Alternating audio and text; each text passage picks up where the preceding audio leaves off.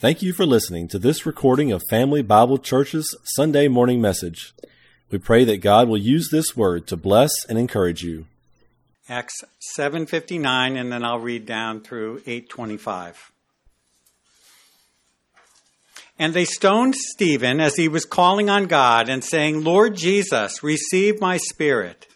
Then he knelt down and cried out with a loud voice, "Lord, do not charge them with this sin."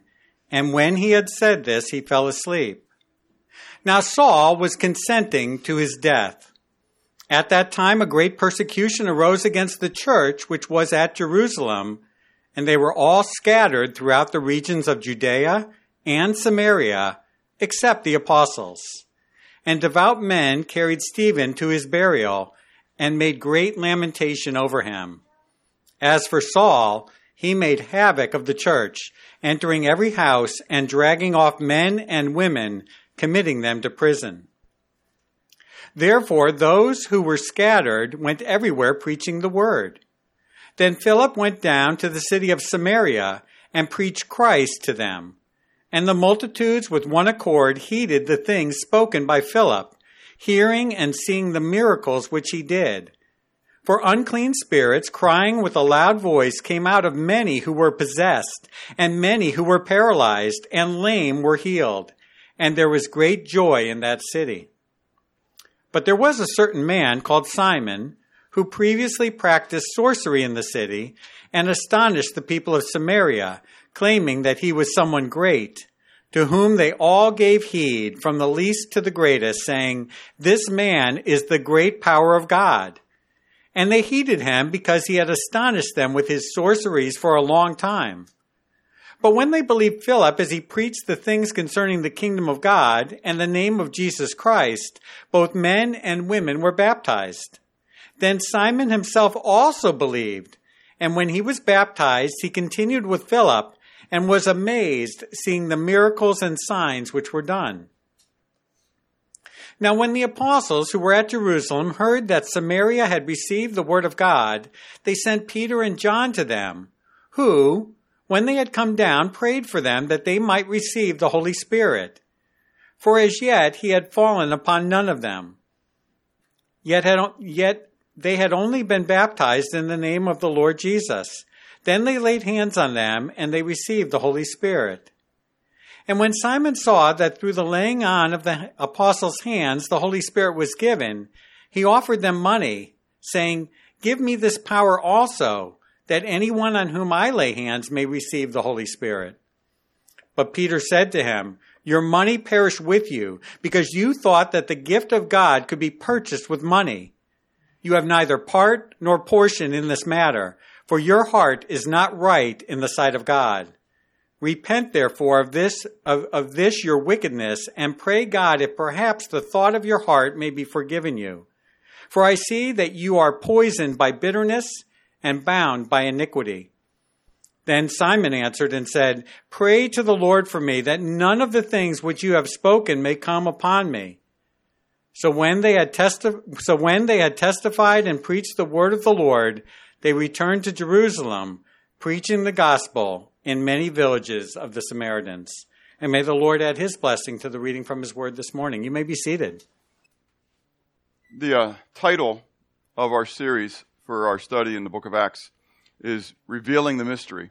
And I stated way back in the beginning of it where the title comes from, but if you remember when we studied the book of Ephesians, Paul had declared how he had been given knowledge regarding the mystery, which had been held a mystery since the foundation of the world. And that mystery is the church. That, that Christ would come and that he would die for our sins and then the church would be established. The church being a grouping of believers, both Israel and Gentiles. And as we then begin looking at this study and this um, exegetical study of the book of Acts, the reality is what we're going to see and what we have seen is that this is the unfolding of that mystery how God did what he had planned from before the foundations of the world were laid. If you remember when we went through that study in the book of Ephesians, in Ephesians chapter 1, we're told that, that, that we were chosen in him before the foundations of the world. That before God ever created the heavens and the earth, think about that. This is really an amazing thought process. What we know as history was already planned. History is really what? His story. Yeah, you break it apart. History is his story, God's story, playing out amongst men. And we see it. And now we get to be a part of it. We look forward to the future and how it'll be played out. He gives us information regarding that in the, the, the book of Revelation, the, the revelation of Jesus Christ, right? And so as we have begun now studying this, we have seen how in the first seven chapters, um, God has begun to, to reveal this. In the very beginning, before Jesus was ascended, again, he gave that commission to his apostles, right? He told them, he promised them that after the Holy Spirit came upon them, they would be witnesses. And they would be witnesses, and then he gave them a plan. He gave them a process. They would be witnesses in Jerusalem, in all Judea. Then they would be witnesses where? In Samaria. And then ultimately they would be witnesses in the uttermost part of the world. So note what happened on this slide, right? The map shrunk. Did you note the map? I cut it off. I cropped it. Because that's the only part of the map we've got we've talked about so far. In fact, we haven't even talked about that much of it. I could crop it even further. Because all we've talked about is Jerusalem. That little red part. But by the time we're done with the series, the whole map's there. Isn't that kind of fun? That God is working out his plan from a seedling. And first, he gives the commission to his apostles, and then he does what? Then he empowers them. And so what do they do when they're empowered by the Holy Spirit? They begin to proclaim the message, right? And so they begin to proclaim the message, they begin to witness of the death, burial, resurrection of Christ. That leads to the growth of the church, but as we saw, it also leads to the persecution of the apostles. Because it's the apostles who are the ones who are proclaiming the truth right now. But as that is going on, as this whole process is going on, the church is growing, the apostles are being persecuted. Those who are persecuting the apostles thought that they could what? Stifle the growth. Thought that they would stifle the message going out. But all they did was multiply it. Because at this point, the church becomes emboldened, right? And when the church becomes emboldened, they begin to witness. As they begin to witness, the church now becomes multiplied, not just being added to daily. Now all of a sudden the church is being multiplied. It's getting out of hand. It's getting out of control if you were on the other side. And so now they begin to persecute the church as a whole. Not just the apostles, but all the believers. Last week, we saw then from Acts 6 verse 8 down through uh, chapter 7 through verse 60, the, the martyrdom of Stephen, the first recorded martyr, if you would, of Jesus Christ. Stephen was full of spirit. He was full of power. He was full of faith. He was full of grace. And when he opened up his mouth, we're told that the synagogue of the freedmen could not what? They can stand against it, right? They didn't know how to respond. So how do people respond if they can't stand against your wisdom? One of two ways. They're either going to repent, right? Because we're talking about the gospel, right? They're going to repent or they're going to rebel, right? They're going to get angry. Is that, I mean, either they're going to, they're going to just acquiesce, they're going to, they're going to cede the fact that you win the argument, or they're going to get angry. So what did they do? They got angry. How angry did they get? Really angry, right? They killed him angry, right? And so as we see this beginning to happen, right? Again, this isn't going to squash the mystery. Rather, it's going to cause the mystery to blossom. As we're going to see, they kind of go against everything what they were trying to do. But what's really interesting to me is that in the midst of this whole thing, and I'm glad that Chuck started where he did. It would have been okay if you even started a few verses earlier, Chuck, because we're going to go there. Because in the midst of this killing of Stephen, we're introduced like a great novel, but it's not a novel. This is real life. we're introduced to another individual, another character who's now going to become a major player, if you would, on both sides of the fence to the church. And that's Saul, Saul of Tarsus. Because he becomes then the catalyst of the spread of the gospel. I love, there's a lot of portions of scripture I love, you know that. But I, I, to me, the irony of this passage is so exciting when it's going to be juxtaposed with Acts 9 when we get there. Because we have this individual named Saul, who, as you see in, in, in chapter 7, verse, um, verse 58, we read, And the witnesses laid down their clothes at the feet of a young man named Saul. Saul's not an old guy at this point. We're told elsewhere that Saul studied at the feet of Gamaliel. Does anybody remember Gamaliel from a few weeks ago? Probably about a month, month and a half ago, right? It was Gamaliel who, who spoke and said to the, to the Sanhedrin, he said, listen guys, don't do anything to these guys, to, to, at that point it was Peter and John, right? Don't do anything because really at this moment, if, if we, we fight against them and they're really on God's side, you're fighting against God. But if, if they're not with God, it's going to die. It's just going to die. Not necessarily great counsel from that perspective, but he was the, the, the, the voice of reason in the midst of the Sanhedrin at that moment to not persecute the church. So you need to understand that Saul was a disciple of Gamaliel. He's young man. So literally the word neanias is that he's a lad, okay? Now, it could be in his 20s, lad, okay? But he's not right now considered to be one of the, the leading um, rabbis. You wouldn't be talking about Rabboni Saul. Do you understand? Up and coming Saul? The up and coming? In my mind, if you picture it into a, a political mindset, he would be an aide to one of the senators or congressmen. Make sense? Okay? He's, he's got his eye toward politics. And this is the place where you kind of start. You know, you become a clerk. If you're going to become, um, you want to be a Supreme Court justice or a federal justice, you become a clerk to a Supreme Court justice. He is in that sense, in that role of that clerk, that, that protege of, of Gamaliel. But apparently he was also of that synagogue of the freedmen. Remember we talked, that he was from Cilicia. Okay? And the guys from Cilicia were there. And, and so he wasn't born in, in, in Israel, specifically in Jerusalem, but rather he was from out and he came in to be trained and equipped.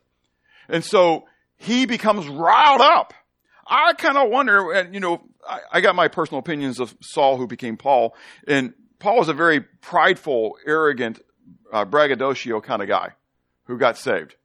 Does this make sense? And God takes that personality and he uses it in a mighty way. I can't imagine what the unsaved Saul was like. What would it be like for this guy to lose an argument to someone who wasn't trained? You had no answers. That this guy who wasn't sitting at the feet of the, the most prestigious rabbi there was answered all your questions. And you found no way to blow away his argument. And so, when they were coming and they were laying down their clothes so they could better throw the, the stones, the one who was overseeing this destruction of Stephen was this young man. I kind of wonder whether he was the one who initiated it, who was the catalyst, if you would, to stone Stephen. And in that act of doing it, and I think that's why it's recorded that, that he was there, that he was a part of this thing, is because we're going to be introduced to him. Because God has a purpose for this guy. And God wants us to know what this guy was really like in the, the, the depth, the length, the breadth, the height, the love of God. You think you're bad? You ain't got nothing on this guy. I can't wait till we get to Acts 9. And we see the grace of God portrayed in, in all of its fullness. But God's going to use this guy. He was consenting. The word is taking pleasure, literally taking pleasure in the death of Stephen. Could you imagine that? Could you imagine watching a guy being stoned to death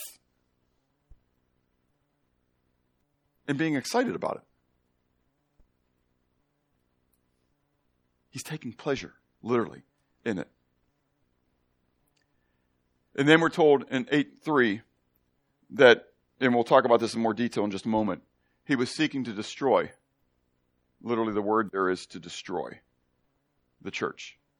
He wasn't just trying to slow down the message. He wasn't just trying, he was literally trying to destroy the church. Now, I want to give him good, good motives. I know I have a, a hard time doing that, but I, I want to, I want to put myself in Saul's shoes for a moment. He's committing his, life to the Lord. Yahweh, Lord, capital L, capital O, capital R, capital D. He wants to serve God. In, in his bringing up, in his uprising, or uprising, upraising, right? As a Jew, this is what made sense. And so he went. So in, you can almost say, in one sense, he was doing what he thought would be right in the eyes of God. Isn't that what Jesus said? There are going to be some who they're going to drag you out, they're going to persecute you, thinking that they're serving who? God. And so, so again, it's not my job to condemn. Does it make sense? It's God's job to condemn. But there are people who think they're doing right who are actually doing wrong. And they're working against the plan of God. Joseph's brothers weren't thinking they were doing right. they hated Joseph. And they sold him into slavery. Well, you know what happened with Joseph, right? He goes into slavery, he goes into jail, but ultimately he becomes the second most powerful man in the world. And God uses Joseph to deliver his people. God can use evil people and the workings of evil people to bring about his good. Do you believe that? As you look out into the world, you're continually having to face that question. How can a good, righteous, omnipotent, sovereign God allow what's going on in my land or around the world? But God has a plan. God has a purpose. It's not out of his control. I may not know what it is. God hasn't divinely given to me the understanding of all the little intricacies. Paul was given a what? Understanding of the mystery, right? But the one thing I do know is that God is big ass sovereign. He is the King of kings. He is the Lord of lords. He puts kings down and he rises them up. And as we're told in Romans 13, that there is no authority except that which has been established by God. So, could God have stopped Saul and what, what, what Saul did to Stephen? He could have. Could God have stopped Saul from what he's about, what we're getting ready to look at, that what he's going to do to the church? Because we're not told a whole lot about this, but you know what? If this was a Hollywood movie, these first couple verses would take on a, at least a half hour to an hour because there's a whole lot of action that's going on in this passage. Because the next thing we see is not just the person who is the catalyst, but then the persecution of the church. And look what he does. He enters into every house. Read this slow. Think about what's being stated. I don't know whether he literally is entering into every house or whether he is then initiating the forces to go into every house, but they're going into every house. Now, is that every house in Jerusalem or is that every house that they, they have a, a claim that there's a believer in it? I don't know, but this sort of sounds like, like Nazi Germany, doesn't it?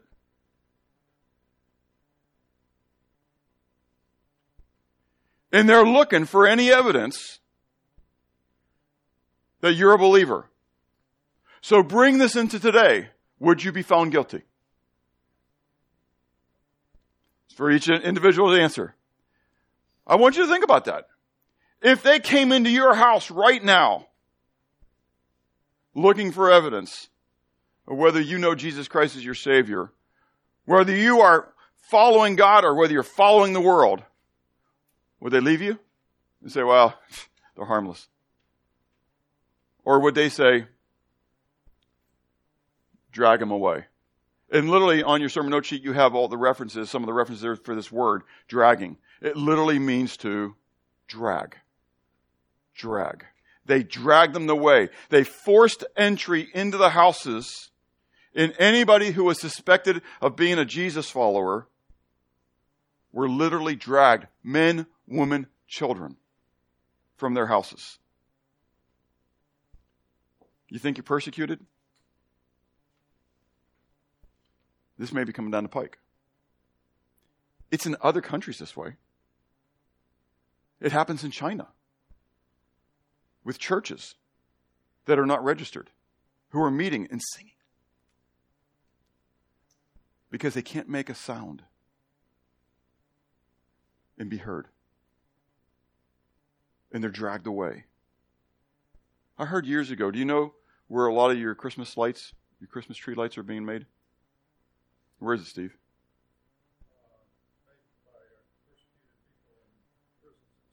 Made by persecuted Christians in prisons in China. And someone was able to ask one of these um, guys in China, so should Christians then stop buying the lights? He says, by means, no. Buy them. Buy them, because by this we reveal to the world that there's a light that's greater than these lights. They're not afraid of their persecution. They're emboldened in their persecution. We're afraid. They entered, forced entry into houses. They dragged them away and then they committed them to prison. Now, I want you to think about this for a moment that they delivered them over to the prisons. They committed them to the prisons. Do you know why they did that? Because they didn't have the authority to kill. They only had the authority to send them to prison. Then they had to go to the Roman authority, like they did with Jesus, and ask the Roman authority to, to okay the death. Do make, it puts in perspective what happened with Stephen. They were so angry with Stephen that what happened? They killed him, but think about it. In killing him, what they do? They violated a Roman law. That's exactly right. They violated their agreement. They were in danger of being exterminated themselves by Rome for going against it.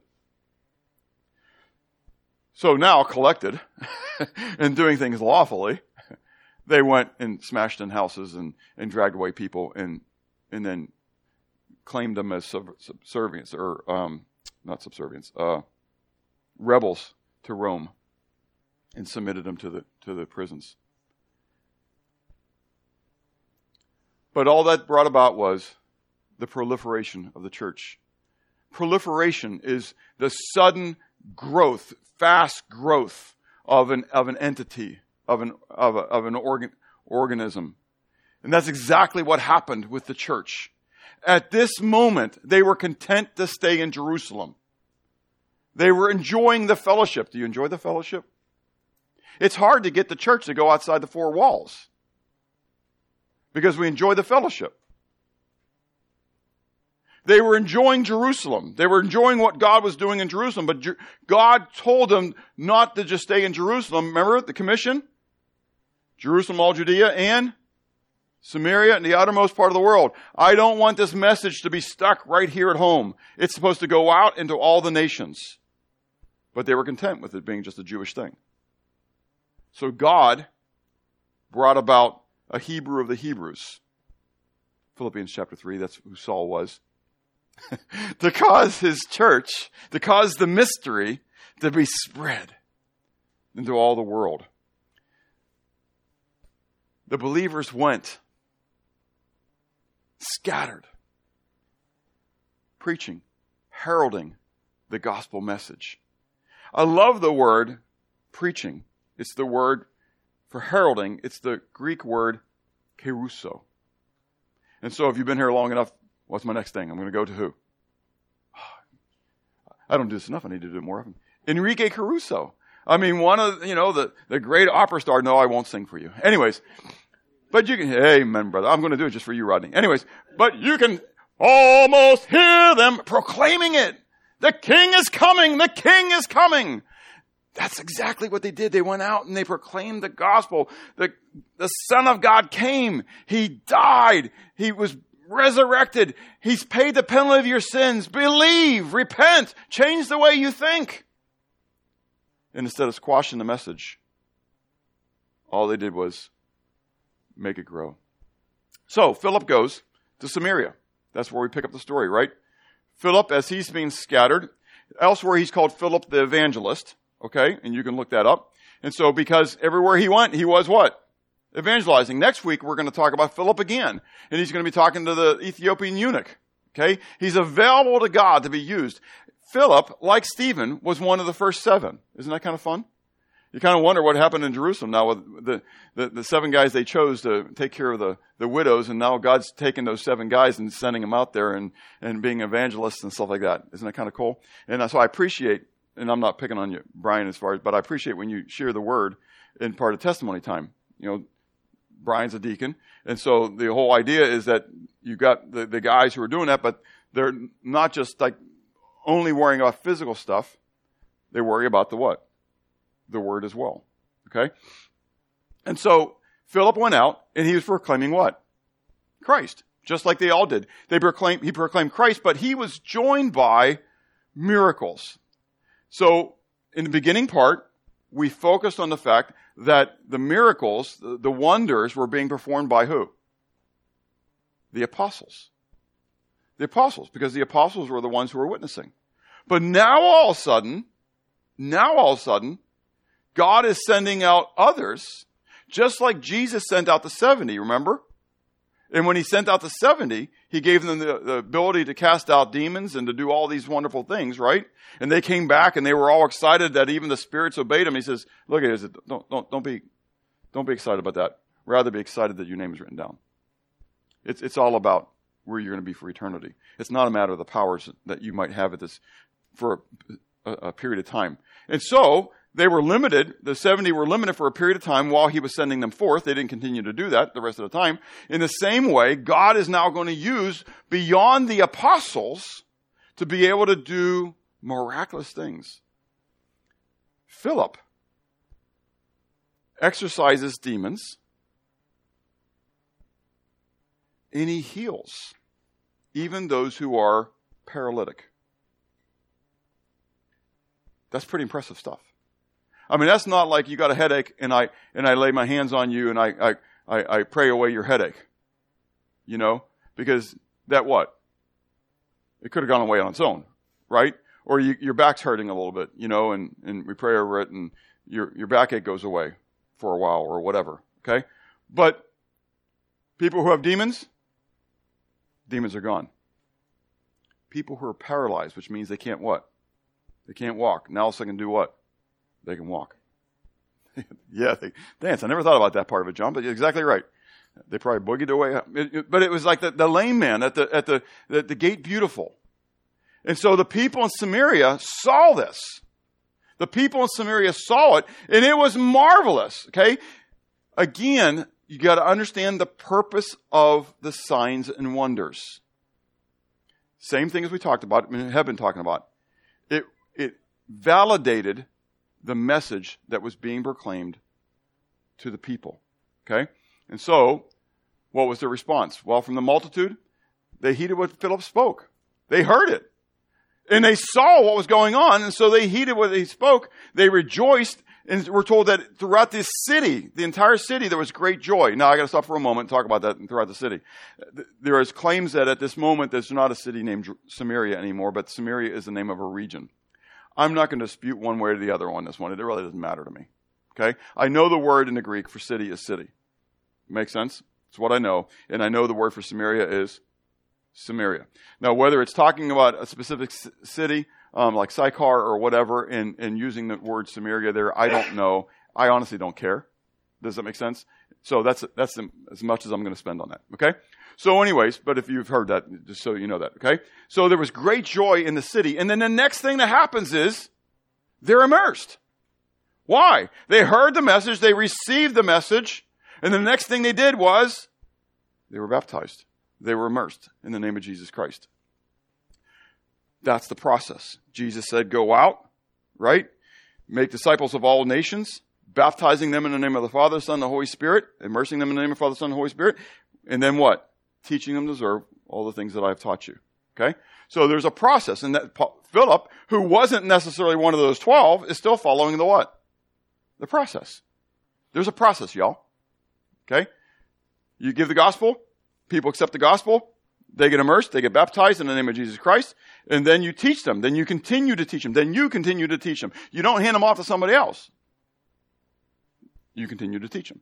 Now, I understand it's like an education to your kids. You're going to use other sources if you need to, okay? However, there's a responsibility. You go out. You go out. You proclaim the message. You lead someone to the Lord. Then you continue to equip them. But I don't feel like I'm equipped. Well, that, what does that mean then? You need to be what? You need to start getting yourself equipped. That's exactly right. Get yourself equipped. That, all that means is at this moment that you're going to be like the mama bird going out and you're going to get some, some worms, right? And you're going to eat the worm and you're going to get part of it and then you're going to do what?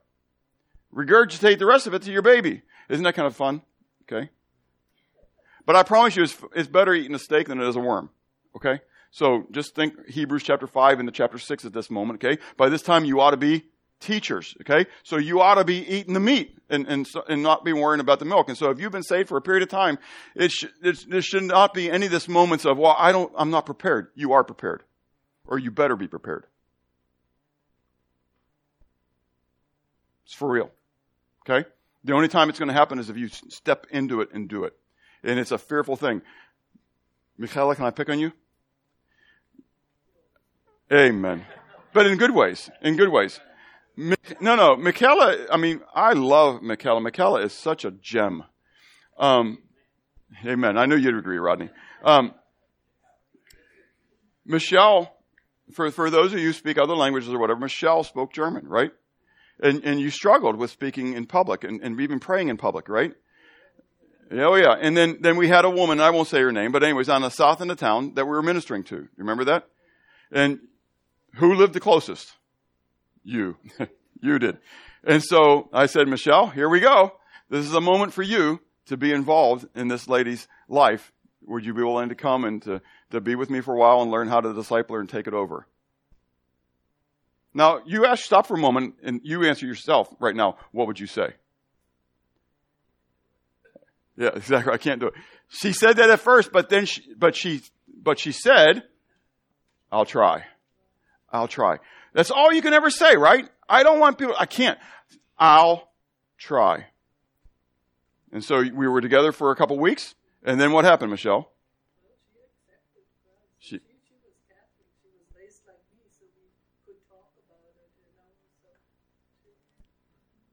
But who, who, what, what happened after a couple of weeks? Who, who, who, who stopped coming to the Bible studies?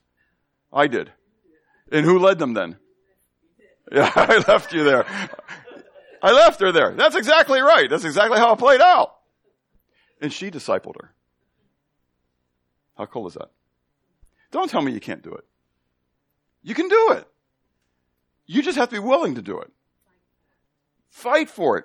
It's not you who does it anyway. Who ultimately is the discipler? The Holy Spirit. That's exactly right. Some water, some sow. God gives the increase. I just have to be in the way, if you would. Being in the way, the Lord moved me, right? I just have to be in the way. I, I just gotta be, okay, Lord, I'm here. You guys are here, listen to me. I don't know, understand why. Anyways, but, but I'm not a public speaker. I'm a programmer. At least that's what I was. But that's what God took me from and said, I want you to do this. And so I'm not, woo, me. God, you can do whatever if God wants you to do it. Do you track? Anyways, Philip went out. He was willing. In a whole region is getting saved. But it gets better. Because now you got this magician who claimed to be the great one. And everybody thought he was the great power of God because this guy did phenomenal things. Did you ever see some of these magicians? And some of the, the, um, the optical illusions they're able to do? Can I submit to you that I really think in, in, in the demonic realm there are probably things that are happening that aren't just optical illusions? That's why the Bible talks about staying away from sorcery and witchcraft and all this kind of stuff. We dabble, we play, we joke, we act like it does. It, it does exist. There is a spiritual war. And so that's what Ephesians 6 is all about, right? That we, that's why you put on the whole armor of God because it does exist. And Satan loves to make you think that, oh, it's, it's all just fun and all just goofiness. It's just, it, it does exist. And he's out to destroy.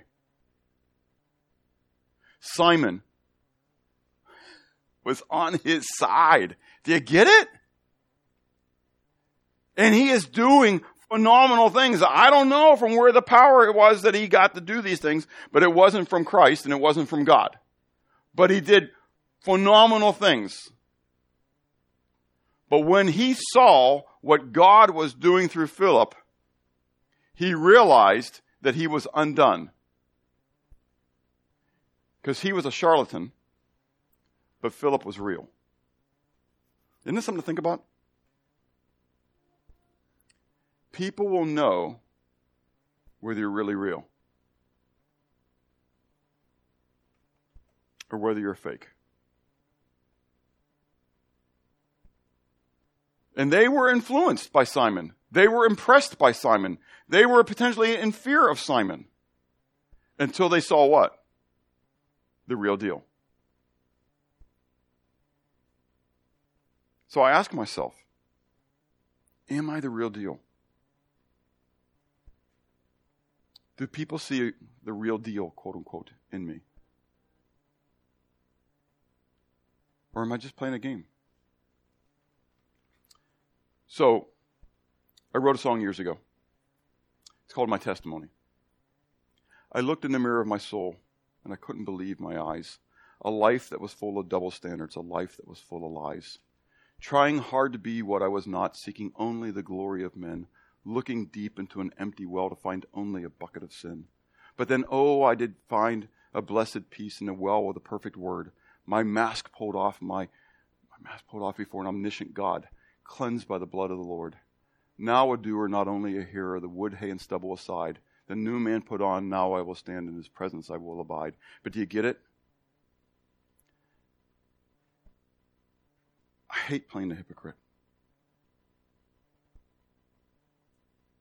I want to be genuine. I don't want to be all about impressing Bob. It's too easy to slip into that. It's too easy to worry about are you impressed with me at this moment? But to point people to Christ. Simon the sorcerer, Simon the magician, looked at Philip and he realized he was undone. So we're going to stop with Simon. We'll come back to him in a moment, right? And so he has this exciting thing because Simon gets immersed. Okay, he gets he gets receives the message. He gets immersed as well. Well, word goes back to Jerusalem. they didn't have Twitter. They didn't have Instagram. They didn't have Facebook. I don't know how word got back to Facebook or back to Jerusalem, right? Yeah, back to Facebook, back to Jerusalem. But word gets back to Jerusalem and they find out, wow, there's something big going on in Samaria. And so they send Peter and John. Now I want you to note that they sent Peter. It's not a, we're going to mention it just briefly here, but when we get to Acts 10 and then Acts 15, it's a big, big, big, big deal. Okay? So so they send Peter and John to Samaria to check out what's going on. Okay? So they send them and so they can validate that actually what they've heard is actually true. Well, and so when they go there, they find out that yes, indeed, these people are receiving the gospel. They are being immersed in the name of Jesus Christ. Okay? But this next part can be confusing. Okay? Because what they find out is they had not yet what? Received the Holy Spirit.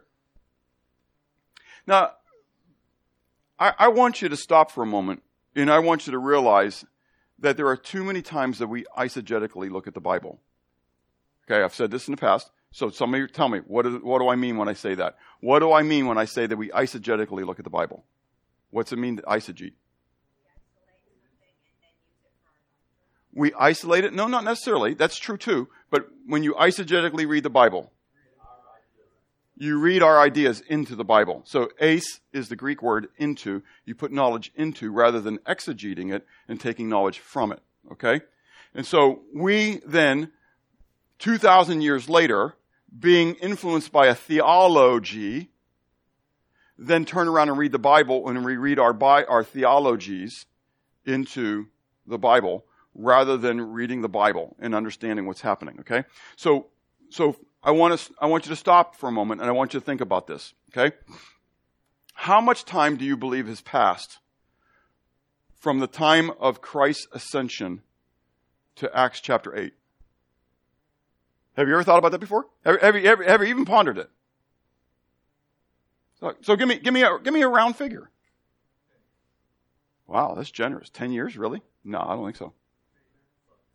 Months. Months. Could be a year, could be a year and a half. Okay? But not much time. We're not told about any feasts at this moment. Okay? So things are happening quickly at this moment. Not years. This is months. We're talking months. Okay? At this moment, I want you to think about it. How much theology, quote unquote, has been developed? Not a whole lot. Why? Because they're living it.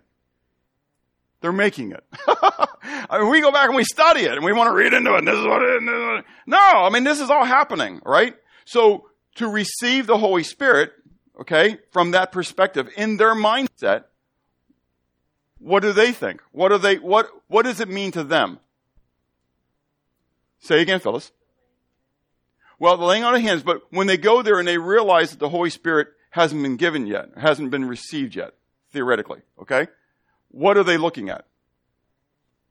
Say, say signs. Signs. Go back to Acts chapter 2, Pentecost. Now, note, I want to state for a moment, it's this very, when I study out this stuff about the Holy Spirit and the speaking in tongues and all that kind of stuff, I find it extremely interesting that speaking in tongues is not stated here specifically in, in Acts 8. In Acts 10, when we get to Cornelius' redemption, we're told that he receives the gift in the same manner that they did in the beginning. Again, we're not told tongues, but specifically, I think that it is because they begin to praise God. Okay? So, so I don't know what's going on here. But clearly what I do know is that Peter and John are looking for a what? A physical manifestation. Something that they see. But we understand now, because the whole of the, the, the, Bible being written and having the knowledge that, that Paul has given to us as well, Saul who becomes Paul, right? And we have the full account of all these epistles. We understand that the Holy Spirit then is given to us, specifically given to us, no need of a sign when you accept Jesus Christ as your Savior. The fact that these individuals accepted the word and then were immersed in the name of Christ, okay, they already have the Holy Spirit. But they didn't receive the what? The power, the demonstration of the Holy Spirit upon them. Remember we talked about that way back in the beginning when we, Acts 2, when we went into it. We spent the whole message talking about the, the filling of the Holy Spirit and, and, and, and, the, and the coming of the Holy Spirit and that kind of stuff, okay? Well, the Holy Spirit had not come upon them with power. Using the same terms from Acts 1 and Acts 2, that's really what Peter and John are looking for. They're looking for the Holy Spirit to have come upon them with power, and it hadn't happened. So God, by His grace, allowed Peter and John to lay hands on these new believers in something we're not told. Isn't that kind of amazing? I think that's intentional. Or else you'd have sects of Christendom declaring that you have to do that. I mean, you have sects of Christendom saying that you have to speak in tongues or you can't be saved. That's not biblical. That's anti biblical. So the word just leaves it out. It doesn't tell us what they did. But something happened in order to confirm that these Samaritans really were believers. There was indisputable proof to Peter and John, who are going to go back to Jerusalem and report, indeed, the gospel has come to these half breeds. And I don't mean that derogatorily. That's what the Jews saw the Samaritans as. They were not Jews. Remember the, the, the parable of the Good Samaritan, right? Okay, that's why it, the way it is. The Jews di- di- disdained the Samaritans. And now they gotta go back and they gotta, and tell everybody. And not only did they go back to tell people in Jerusalem, but what does it say that Peter and John did on the way back to Jerusalem? Details. Details are important. What does it say they did? Look at, look at the Bible. Look at the Bible. Don't be looking at me. I'm not going to tell you the answer. What does it say they did? Say it again. They test, well, they testified in the villages, through the village. As they went back, they actually witnessed in the villages. As they went back. Don't you wonder how they came? Probably pretty direct. Through the same villages and beeline through because they didn't want anything to be a part of it, right? So they came on through. Not, I don't know. I, I think maybe they might even went down by the Jordan River and came up the other way so they didn't have to go through them. You know? And so now they're going through those Samaritan villages and they're, they're proclaiming the gospel because Philip was used by God to do this. It's exciting stuff for me. Okay. So, so they're receiving the Holy Spirit. Well, then you have finally this confrontation with Simon. Simon sees this. I mean, it's one thing for Philip to be, you know, casting out demons and then uh, healing the paralytic, but there must have been something special that happened. Because when he sees this, he turns to Peter and says, Hey, dude, hey, can I, can I, can I give you 50 silver so you can like, give me that power? I don't know about you, but when I got saved, God took away smoking and drinking from me. Okay? Smoking and drinking. Okay? I mean, I can tell you a story. I went to, to Fort Knox. He'd already taken drinking away. Um, me and the captain, I was the first lieutenant at the time, the captain I was with, we stopped at the Oak Club on the way back to the place we are um, going to stay. And he says, Hey, you grab the table, I'll grab the drinks. What do you want? I said, I'll just want a root beer. Well, all we heard was beer, right? And so he brings back two beers, and I'm looking at the thing thinking, Oh, Lord, you took this away from me. I don't know what to do, right? And so then I go through this whole you know the, the, the, the thing of justification, right? Well, you know, it, the Bible never says you can't drink the Bible. Just, you know, puts out, don't do it in moder, do it in moderation, that kind of stuff. So oh, I just, I don't want to, I don't want to offend him. He bought this for me. Man, you got to understand before, my before Jesus days, I mean, I put away the rum, I put away the gin, I put away the whiskey, I put away the beer. Okay. I mean, I was, anyways, the other side of the road truck kind of guy. Okay. I had less than a half of glass of that beer and my world was spinning. Woo! Like I was ready to just puke, throw up. Okay? God, what? He took it away. He didn't take away other sins. Other sins. Other temptations. Yes, thank you, Bess. That's exactly right. Music was a process for me going through. I used to DJ. I had thousands back in my day, thousands of dollars of music. You understand how much I'm talking about, okay? I had lots of music, okay? There's not a genre that I don't know. From that era, praise the Lord, He's allowed me to not get tainted by a whole lot from today, okay? I'd rather have go into a, a restaurant and have them play stuff from today because I can't understand, I don't understand it. I hate being the, the, the age of the oldies. And so, um, but I, I can still sing you every one of those yucky, ugly, demonic songs, okay? And I'm not proud of that, but that's a reality, okay? But from a lot of genres, okay? God didn't take that away. God didn't take away the lust of the flesh from me. Okay, I, I not grew up necessarily at home in pornography, but as, as a child growing up, pornography was a huge part of my life. He didn't take that away from me. Okay? He left things for me to work on. Okay? So, so when you think of Simon right now,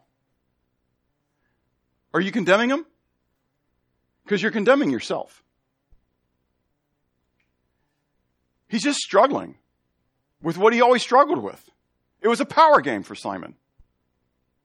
And he sees something, and his first reaction is to do what? What he's always done. Say again? Buy it. That's ex- I want it. I want it. I want it.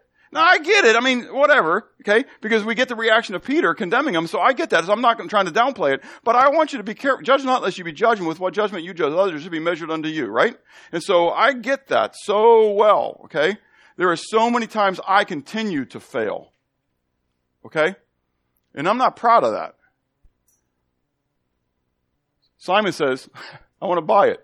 Peter then turns around with his rebuke. I mean, it's a massive rebuke. Your money perished with you. Your heart's not right in the sight of God. You need to repent because you're bo- you're poisoned with bitterness and bound by iniquity. Would that get your attention? Now, this is a test. I want you to think about it. This is a test of Simon's realness. Because if Simon isn't real at this moment, what happens? He really does become bitter. He becomes angry. But he doesn't. We'll talk about his response in a moment, right? But I want to stop for a moment on this because I, I don't want to just run past it, which I, I, I need to time wise. But repent, you're poisoned by bitterness and bound by iniquity. I want you to stop and think about that. You're bound by iniquity when you're poisoned with bitterness. When bitterness is in your soul, it's only killing you, and you are bound the word means bound by iniquity. It owns you. It owns you. Romans chapter 6 is very clear. You've presented yourself as a, as a slave to sin, whether you like it or not. That's how it plays out. Because we're told in the book of Ephesians that bitterness is totally contrary to the forgiveness of Jesus Christ.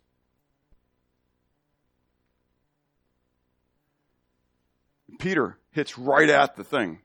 There's a bitterness. I don't know what the bitterness is. He doesn't tell us what the bitterness in Simon is. But at the core of everything that Simon's doing, there's a bitterness. A bitterness of God? A bitterness at someone? I don't know. But he says, You're bound by this. You're poisoned by bitterness and you're bound by iniquity. Therefore, you need to change the way you think. Repent. Metanoia. Change the way you think. Because otherwise, you're continually going to be bound. It's not going to help you. So, Simon's response Pray to Yahweh for me. Pray to the Lord for me. Pray to the Lord for me. I want to be freed from this. Don't put up your hand. But I want you to think right now. It's not one of the questions up there. It's not going to come up. But I want you to think right now. What sin are you bound by?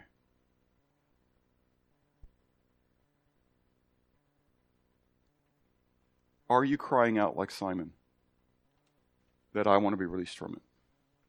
Pray to the Lord for me. That's the beginning of repentance. That's the beginning of revival. The theme of this message is, is, is spreading forth the message. So I don't want to lose thought, sight of that. But this is an important sub thought that I don't want to lose in the midst of that. I ought to hate sin. Sin is abhorrent to my Father. It's an abomination to him. It's a stench in his nostrils. Is it to me? Everything that Peter sta- stated was well spoken. That's how God sees it. But we want to excuse it. It wasn't that bad. I mean, it's just, come, slide it under, the, sweep it under the rug. It's okay. Life will go on. Pray to the Lord for me. So, in the end, as the church was scattered, they went proclaiming the word. What about you? What about me? How faithful are we to proclaim the message by which we've been saved? Aren't you so glad somebody was bold enough to proclaim it to you? Why do we hold it to ourselves?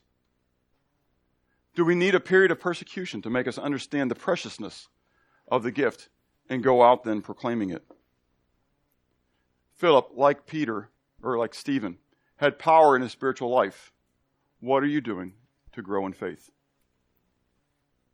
What are you doing to grow in faith? Faith comes by hearing, and hearing by the Word of God. Are you reading His Word? Are, are, you, are you eating it, digesting it every day? If not, that's really the start. That's, it doesn't change. I mean, the message is going to be the same every single time. You got to be in God's Word. You got to be in God's Word. Do you have a true passion to see people come to know Christ? What is your priority? And finally, then, is there a need to change the way you think and therefore change the way you act? Let's pray. Father, thank you for your goodness to us. You truly are a God of grace and a God of mercy. And Lord, as we think of that, I think of how you um, revealed that grace and mercy to not just the people of Samaria, but Lord, I think even of Simon the sorcerer. That your grace was greater than the depths of Simon's sin. In the same manner, it's greater than the depths of my sin. I thank you for what you've done in my life, Lord. I thank you for the transformation that you have been working in my life, Lord. I pray that you continue that work in me that you have begun at the beginning and that you will, I know you'll continue it to the day of Christ. And so, Lord, that I would be able to become more and more like Jesus each day. But Lord, I pray that for this assembly as well. Lord, that we would become more and more in your likeness. And Lord, that you would cause us to be bold, that we would go forth, not because of persecution, but because of freedom because of your grace, because of your love, because of your mercy, to proclaim to those who are lost and dying, who need to be delivered from the kingdom of darkness, that we would be faithful, as Philip was faithful, as Stephen was faithful, to proclaim your message. We ask this in Jesus' name. Amen.